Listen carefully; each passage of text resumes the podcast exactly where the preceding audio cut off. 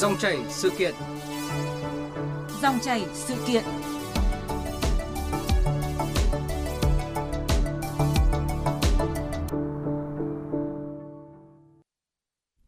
Thưa quý vị, thưa các bạn, cùng với các màn tranh tài gay cấn, SEA Games ba mươi mốt còn thu hút sự chú ý của dư luận bởi những câu chuyện bên lề. Trong đó không thể không nhắc đến hai lễ cầu hôn đầy bất ngờ tại buổi lễ khai mạc dưới màn pháo hoa rực rỡ sắc màu. Và đặc biệt là cách đây hai ngày, ngay sau khi giành huy chương vàng môn nhảy xa thì Nguyễn Tiến Trọng đã quỳ xuống cầu hôn bạn gái, cũng là vận động viên đội tuyển cầu mây Việt Nam dự SEA Games, vừa từ nhà thi đấu Hoàng Mai đến sân Mỹ Đình để cổ vũ bạn trai. Cộng đồng mạng xã hội đã dành hàng ngàn lời chúc mừng hạnh phúc tới đôi bạn trẻ. Khi con tim yêu hòa cùng nhịp đập thể thao, cả hai sẽ trở thành động lực mạnh mẽ như thế nào giúp mỗi người thăng hoa vươn tới đỉnh cao. Những năng lượng tích cực của chuyện tình yêu đẹp như cổ tích này truyền đến xã hội là gì? Cần lưu ý ra sao khi có ý định thực hiện những lời tỏ tình hay cầu hôn trốn đông người? Đây sẽ là nội dung được đề cập trong mục Dòng chảy sự kiện ngay sau đây với sự tham gia của nhà báo Bùi Hoàng Tám của báo điện tử Dân trí và diễn giả chuyên gia tâm lý Tuệ An. Quý vị và các bạn có thể đặt câu hỏi cho hai vị khách mời qua số điện thoại không hai bốn ba chín ba bốn một không bốn không. Xin nhắc lại số điện thoại không hai bốn ba chín ba bốn một không bốn không. Bây giờ xin mời biên tập viên Hải Quân bắt đầu cuộc trao đổi với hai vị khách mời.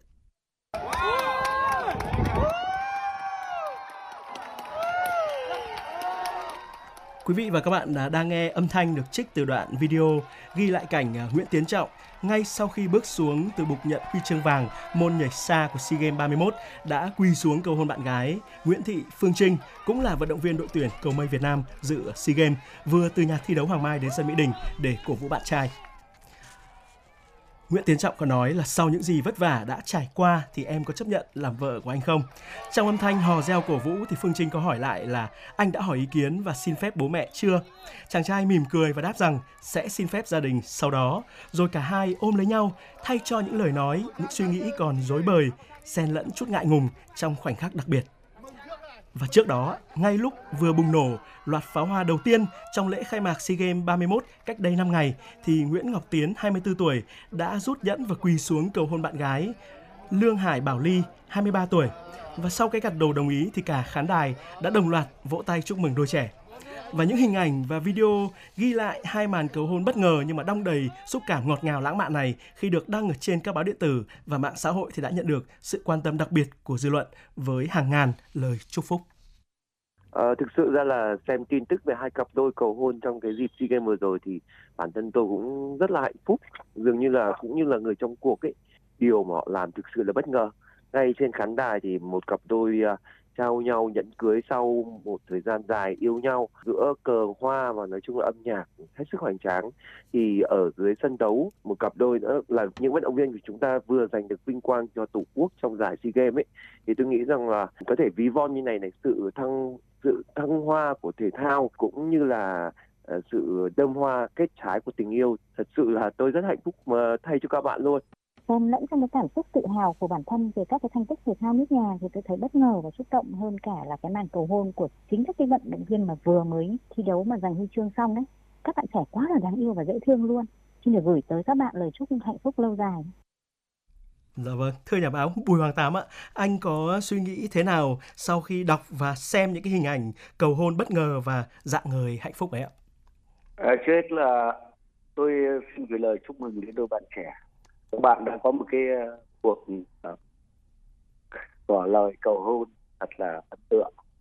À, thực ra thì chuyện này nó không mới. À, ở ta thì đã có những chàng trai quỳ rướn xuống dưới ký túc xá hay giải đầy hoa hồng để cầu hôn.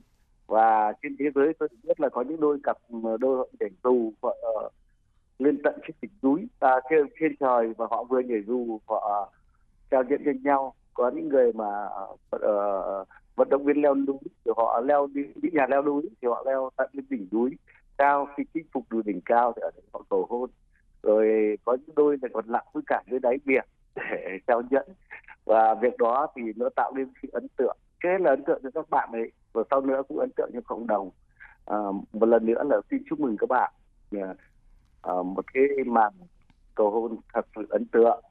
À, tuy nhiên thì cũng phải nói là thế này này, một người làm Ờ, ngày xưa ấy thì có một câu nói, tức là tôi cũng nhớ câu ngạn ngữ phương Tây: một người khen hoa hồng đẹp thì là một phát hiện, người thứ hai khen hoa hồng đẹp thường, ờ, người thứ ba mà khen hoa hồng đẹp thì nó không còn ý nghĩa nữa.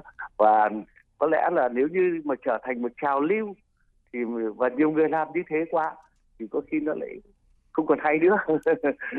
Dạ vâng ạ, vừa rồi là những cảm nghĩ của nhà báo Bùi Hoàng Tám. Thế còn cảm xúc của chị Tuệ An thì sao ạ? Dạ vâng, cảm xúc của Tuệ An sau khi mà đọc và xem được những hình ảnh đó là rất là thấy vui và hạnh phúc. Bởi vì phải nói thật với quý vị, đó là Tuệ An là một người rất thích thể thao và thường xuyên theo dõi những thông tin về thể thao. Đã mừng về những cái thành tích tuyệt vời của uh, thể thao nước nhà rồi. Thế nhưng mà khi mà biết được là có một những cái màn cầu hôn đẹp như vậy thì còn thấy vui nữa.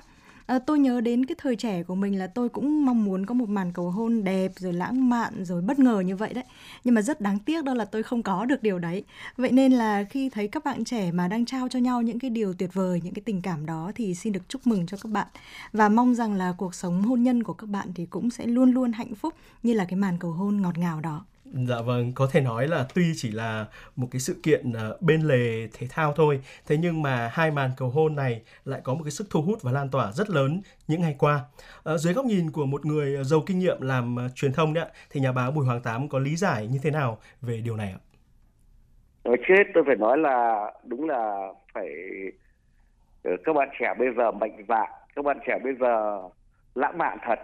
Ờ, nhưng thế hệ chúng tôi và thế hệ những anh chị chúng tôi những năm chiến tranh ấy, người ta ngỏ lời cầu hôn thường là thật kín đáo, ừ, và trong khi những người lính ngày mai ra trận, hôm nay giống như trong bài thơ Hương Trầm của Hương Thầm của nhà thơ Phan Thị Thanh Nhàn, và người ta lặng lẽ trọng thì lặng lẽ ngỏ lời cầu hôn bằng một hành động, một việc này việc khác, và tôi cũng thấy một sự thi vị trong đó.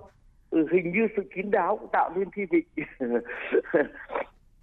À, về dư luận thì tôi thấy là có hai cái luồng, một luồng về đa số thì đều là cổ vũ cho việc này, à, nhưng mà cũng có ý kiến thì như tôi nói vừa rồi là nếu như mình nhiều người làm quá thì cũng không phải là điều hay nữa, đúng không?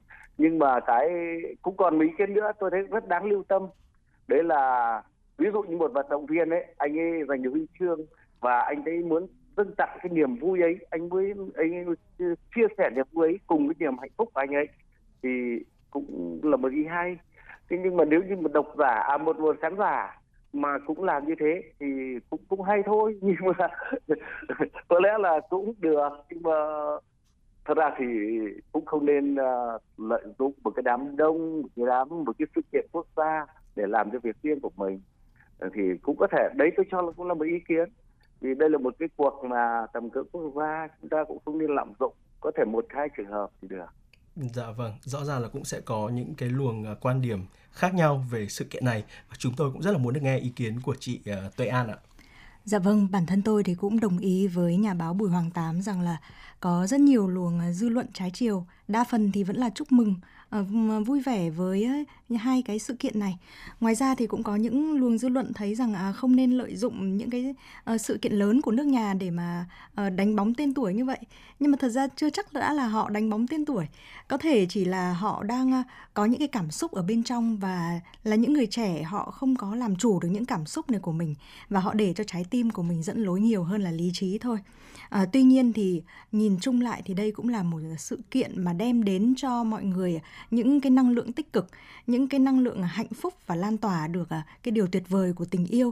Thế nên bản thân tôi thì tôi vẫn thấy rằng à đôi khi chúng ta nghe quá nhiều những cái sự bi quan hay những cái uh, dư luận mà tiêu cực thì cũng đã đến lúc mà chúng ta được tiếp nhận những cái thông tin tích cực như vậy. Đó cũng là một điều tốt. Dạ vâng, chị Tuệ An vừa mới nói đến những cái nguồn năng lượng tích cực đấy ạ. À, thưa nhà báo Bùi Hoàng Tám ạ, phải chăng là hai cái lễ cầu hôn bất ngờ mà đẹp như cổ tích này cũng đã truyền đi rất là nhiều những cái nguồn năng lượng tích cực để giúp cho nhiều người có thể là quan tâm hơn đến thể thao, đến những cái giá trị cao đẹp mà thể thao hướng đến ạ? Ừ, tôi cho rằng là về phía cá nhân tôi thì như tôi đã nói từ đầu là tôi ghi nhận những cái tình cảm của bạn ấy, và tôi cũng đánh giá là và cầu chúc cho các bạn hạnh phúc. À, tất nhiên là những ý kiến trái chiều thì tôi cho cũng cần phải lưu ý, bởi vì chúng ta không, tất nhiên là cái gì hai mặt của nó, nhưng mà Kể ra thì tôi nghĩ là thế hệ bọn tôi mà những người đi kín đáo họ tỏ tình ấy, thì nó thi vị đôi trai gái đi dưới một đêm trăng và một chàng trai chỉ lẳng lặng không dám làm ngỏ lời như trước công khai mà lại lẳng lặng tặng cô gái một bông hoa hay là một cái gì đó thì nó cũng có thi vị của nó chứ nhỉ. Ừ, chứ có phải cứ chạy ra đường kêu ầm lên rằng em ơi anh yêu em rồi là rồi lấy nhau đi rồi em nhận lời lấy tôi không, thì cũng là một cách. Nhưng mà tôi nghĩ là một chàng trai đưa mắt cho một cô gái, cô gái lặng lẽ gật đầu, hoặc là đấy ví dụ như trong Hương Thầm của nhà thơ Thích Nhà, chỉ một bông hoa bưởi thôi gấp trong cuốn sổ và thay lời nói cũng rất thi vị. Dạ vâng, có vẻ như là nhà báo Bùi Hoàng Tám sẽ nghiêng về những cái lời tỏ tình hay là những cái lời cầu hôn mà nó kín đáo, nhẹ nhàng và thi vị hơn ạ. À, còn bây giờ chúng tôi muốn trao đổi thêm với chị Tuệ An về cái góc đó là có lẽ là hai cái lễ cầu hôn lãng mạn như mơ này thì cũng sẽ khiến cho nhiều người thêm tin tưởng vào tình yêu và hôn nhân sau hàng loạt những cái thông tin đổ vỡ, ngoại tình hay là đánh ghen tràn ngập các cái báo mạng.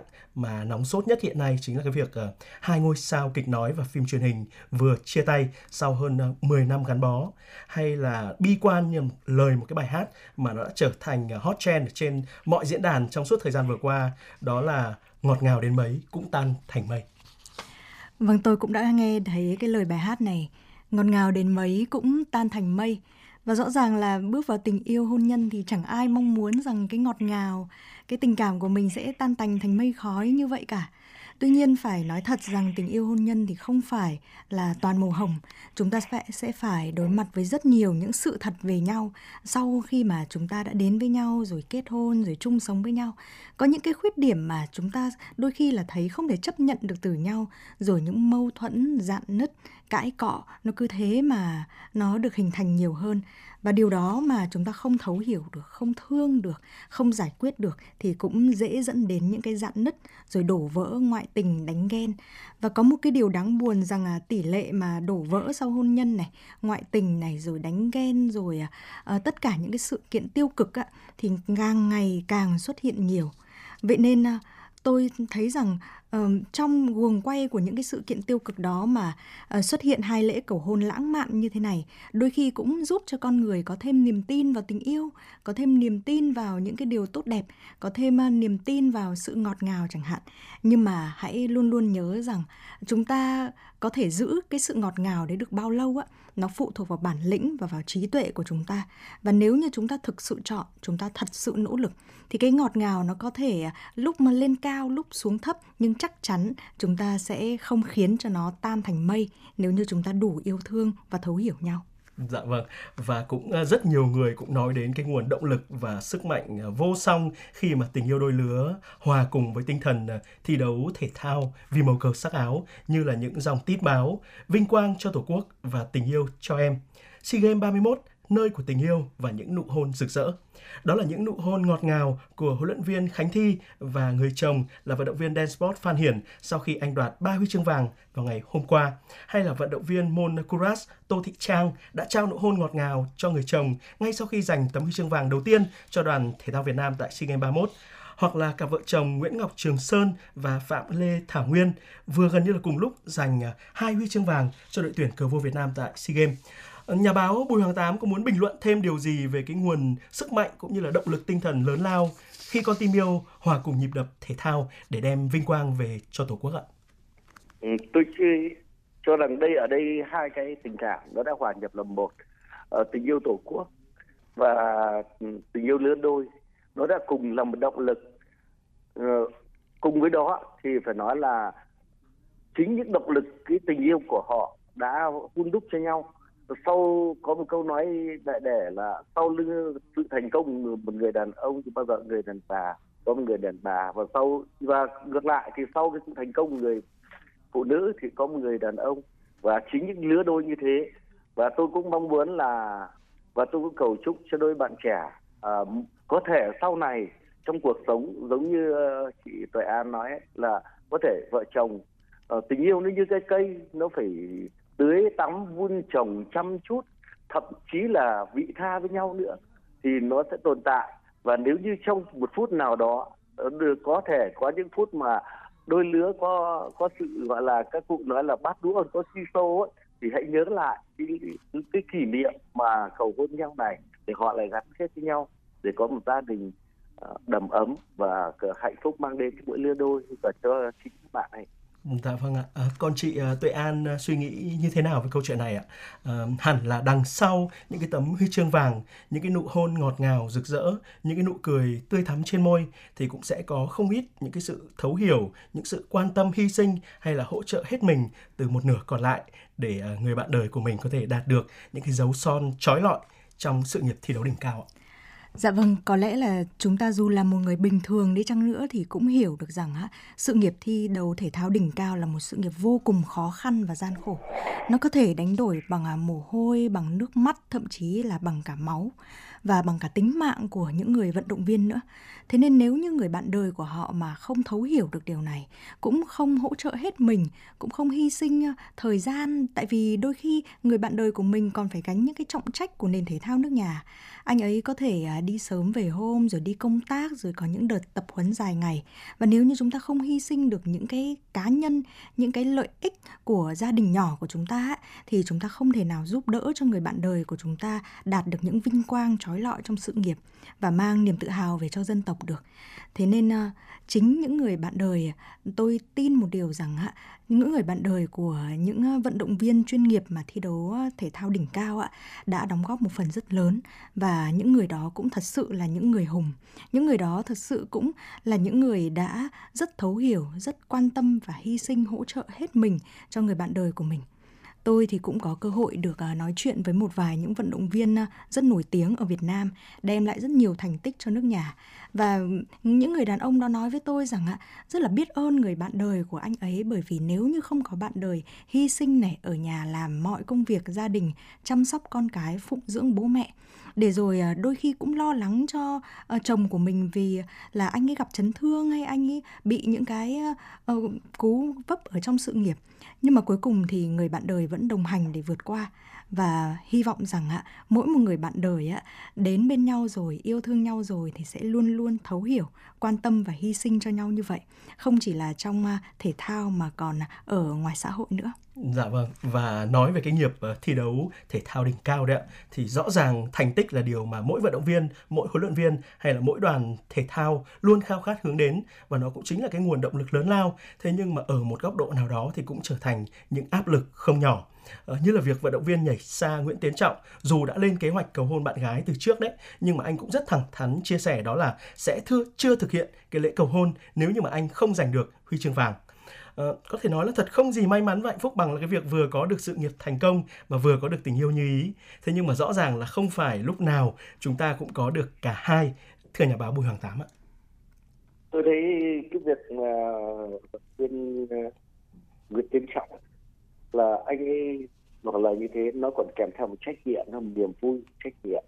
À, giống như là những một uh, sinh viên sau khi ra trường tìm được việc làm ổn định, có thu nhập, anh ta đến cầu hôn cô gái, và lúc ấy thì anh ta đã trở thành một người đầy đủ trách nhiệm. Lúc ấy anh ta nghĩ rằng anh ta có thể làm ra kinh tế này, anh ta có công việc này, có nghề nghiệp này, có mục đích đi rõ rồi, thì lúc ấy anh ta mới đủ can đảm để đến ngỏ lời. Thì ở đây không chỉ là tình yêu và cả trách nhiệm nữa. Tôi thấy là cái hành động của vận động viên Trọng là ghi nhận ở điều nữa là anh ấy ý thức về công việc của anh ấy. Khi anh đạt được huy chương anh ngỏ lời, còn khi anh chưa đạt được huy chương anh chưa ngỏ lời, và anh sẽ làm mục tiêu để phấn đấu. Khi nào anh đạt được thì anh ngỏ lời. Tôi thấy làm đàn ông như thế là một người rất có trách nhiệm. Không, tình yêu lúc này nó còn mang cả với trách nhiệm nữa. Dạ vâng, à, với góc nhìn của nhà báo Bùi Hoàng Tám thì đây là một câu chuyện à, có tính trách nhiệm rất là cao. À, nhưng mà chúng tôi cũng muốn được à, chị Tuệ An có thể là chia sẻ thêm, đặc biệt là với góc nhìn của phía nữ giới đấy ạ. Thì liệu khi mà lúc nào người đàn ông thường là cũng sẽ đặt sự nghiệp và công việc lên trên cái gọi là tình yêu cá nhân hay là à, hạnh phúc gia đình nhỏ đấy, thì chị nghĩ là nó có thật sự là hợp lý hay là công bằng với phía nữ hay không? Khi mà thường là những người con gái, những người phụ nữ phải chờ đợi à, cái sự thành công của người đàn ông của mình không phải là lúc nào cũng nhanh chóng và dễ dàng. Thật ra thì xã hội thường cho rằng là đàn ông là phải kiếm ra nhiều tiền này, phải có sự nghiệp ổn định vững vàng này rồi mới kết hôn. Còn thật ra trên quan điểm của một người phụ nữ thì sự nghiệp và tài chính có quan trọng không? Xin thưa rằng nó cũng rất quan trọng.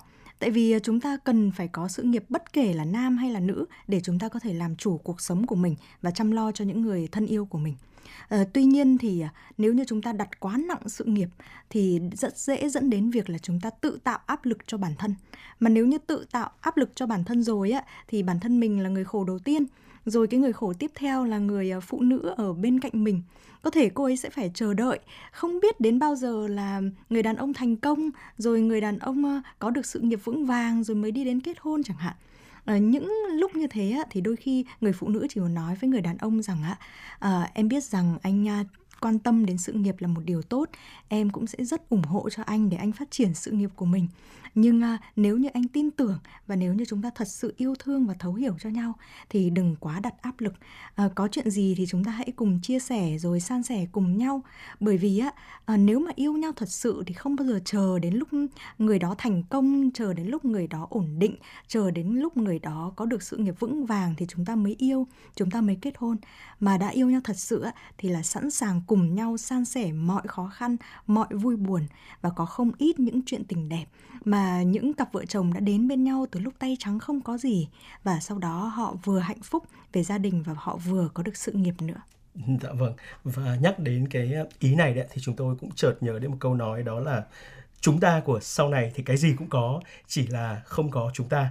Một câu nói nổi tiếng và cũng đã ám ảnh không ít các bạn trẻ về những cái trắc trở trong chuyện tình duyên, khi mà khó dung hòa được công danh, tiền tài, sự nghiệp với tình yêu đôi lứa.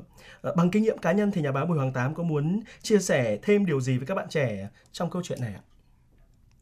Tôi thì lại có một quan niệm mà rất rõ ràng trong việc này. Đấy là tất nhiên đây quan niệm cá nhân, quan niệm cá nhân của tôi. Ờ... Uh, Tôi rất trân trọng tình yêu và cũng rất là uh, tình yêu rất thiêng liêng. Nhưng tôi cũng thấy rằng trách nhiệm một người chồng, một người đàn ông thì phải là một bờ vai, phải là trách nhiệm trước gia đình. Và anh ta phải chịu toàn bộ trách nhiệm với gia đình của anh ta. Cho nên là tôi rất trân và tôi quý trọng, tôi trân trọng những người đàn ông như thế. Vì đàn ông là phải trụ cột gia đình, phải là bờ vai cho người vợ tựa và cho các con. Chứ nếu như đàn ông tất nhiên là nếu như mà có một bờ vai là vợ thì cũng tốt thôi. Nhưng mà nếu như mà một người đàn ông mà lại và để cả gia đình mà lại tựa vai một người phụ nữ thì tôi thấy nó làm sao ấy. nó nó vừa có gì đó nó không phải phụ nữ và nó và nó cũng không phải là đàn ông. Có thể là quan điểm của tôi là là cũ, có thể là sai lầm, nhưng tôi vẫn trân trọng những người đàn ông có trách nhiệm vào là một bờ vai vững chắc. Dạ vâng, rõ ràng là quả thật là không dễ để chúng ta có thể đi đến thống nhất trong vấn đề này. Nhưng chúng tôi vẫn muốn hỏi thêm chị Tuệ An về hai cái lễ cầu hôn công khai lãng mạn tại SEA Games vừa rồi đấy. Đó là hẳn là sau cái kết đẹp như mơ vừa qua thì sẽ có những cái người trẻ cũng sẽ định lên kế hoạch cho những kịch bản tương tự. Vậy chị có lời khuyên gì với các bạn trẻ này ạ? Với những bạn trẻ mà đang chuẩn bị để lên kế hoạch cho một màn cầu hôn lãng mạn tương tự thì các bạn cũng hãy dành thêm chút ít thời gian để lên kế hoạch cho chính mình và cuộc sống hôn nhân của mình. Như là sau cái lễ cầu hôn lãng mạn đấy thì chúng ta sẽ sống như thế nào với nhau? Chúng ta lỡ mà có bất đồng thì chúng ta sẽ cùng giải quyết như thế nào? Chúng ta đã nhìn ra những điểm xấu và điểm tốt của mình cũng như là của đối phương chưa? Để lỡ lấy nhau về rồi mà bộc lộ những cái điểm xấu đó thì chúng ta có chán ghét người ấy hay không? Hay chúng ta sẵn sàng chấp nhận, bao dung và thay đổi bản thân để giúp cho người ấy và mình ngày càng gắn bó với nhau sâu sắc hơn. Thật ra là việc mà có một màn cầu hôn đẹp á, thì không có gì là sai, nó cũng tốt cả thôi. Nhưng mà hơn hết là chúng ta phải có kế hoạch cho việc cùng xây đắp mối quan hệ của mình hậu hôn nhân nữa. Từ đó chúng ta mới có thể có được một cái đời sống hôn nhân hạnh phúc bền vững. Dạ vâng, đúng là rõ ràng điều quan trọng nhất có lẽ vẫn là cái tình cảm và cái ý thức trách nhiệm của mỗi người trong việc xây đắp cũng như là vun sới hạnh phúc bền lâu. Bởi vì một cái lễ tỏ tình hay là cầu hôn, dù là lãng mạn, ngọt ngào, bất ngờ hay là hoành tráng, xa hoa tới đâu thì cũng không thể đảm bảo cho một cuộc sống hôn nhân như ý, có đúng không thưa nhà báo Bùi Hoàng Tám ạ? Điều đó nó khó lắm bạn ạ.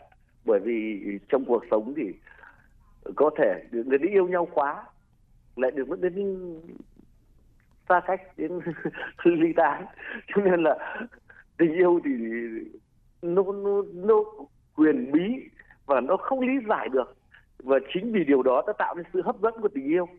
Chứ nếu như tình yêu mà lại cứ lý giải được thì nó có nó không còn hay, không còn hấp dẫn nữa, người ta chả yêu làm gì cả.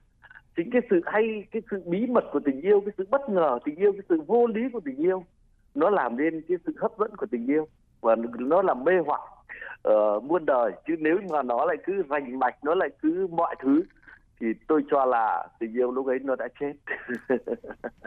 Nhưng mà rõ ràng để mà đến với hôn nhân thì chúng ta không thể chỉ uh, uh, sống bằng tình yêu hay là đổ lỗi cho những cái cảm xúc chợt đến hay chợt đi, đúng không thưa chị Tuệ An? Dạ vâng, đúng rồi. Rõ ràng là tình yêu là một yếu tố mà không thể thiếu được trong một cuộc hôn nhân hạnh phúc. Nhưng đó chưa chắc đã phải là cái điều duy nhất chúng ta cần. Bởi vì bên cạnh tình yêu chúng ta còn cần sự thấu hiểu, chúng ta còn cần sự hy sinh, chúng ta còn cần sự lắng nghe, sự hiến tặng.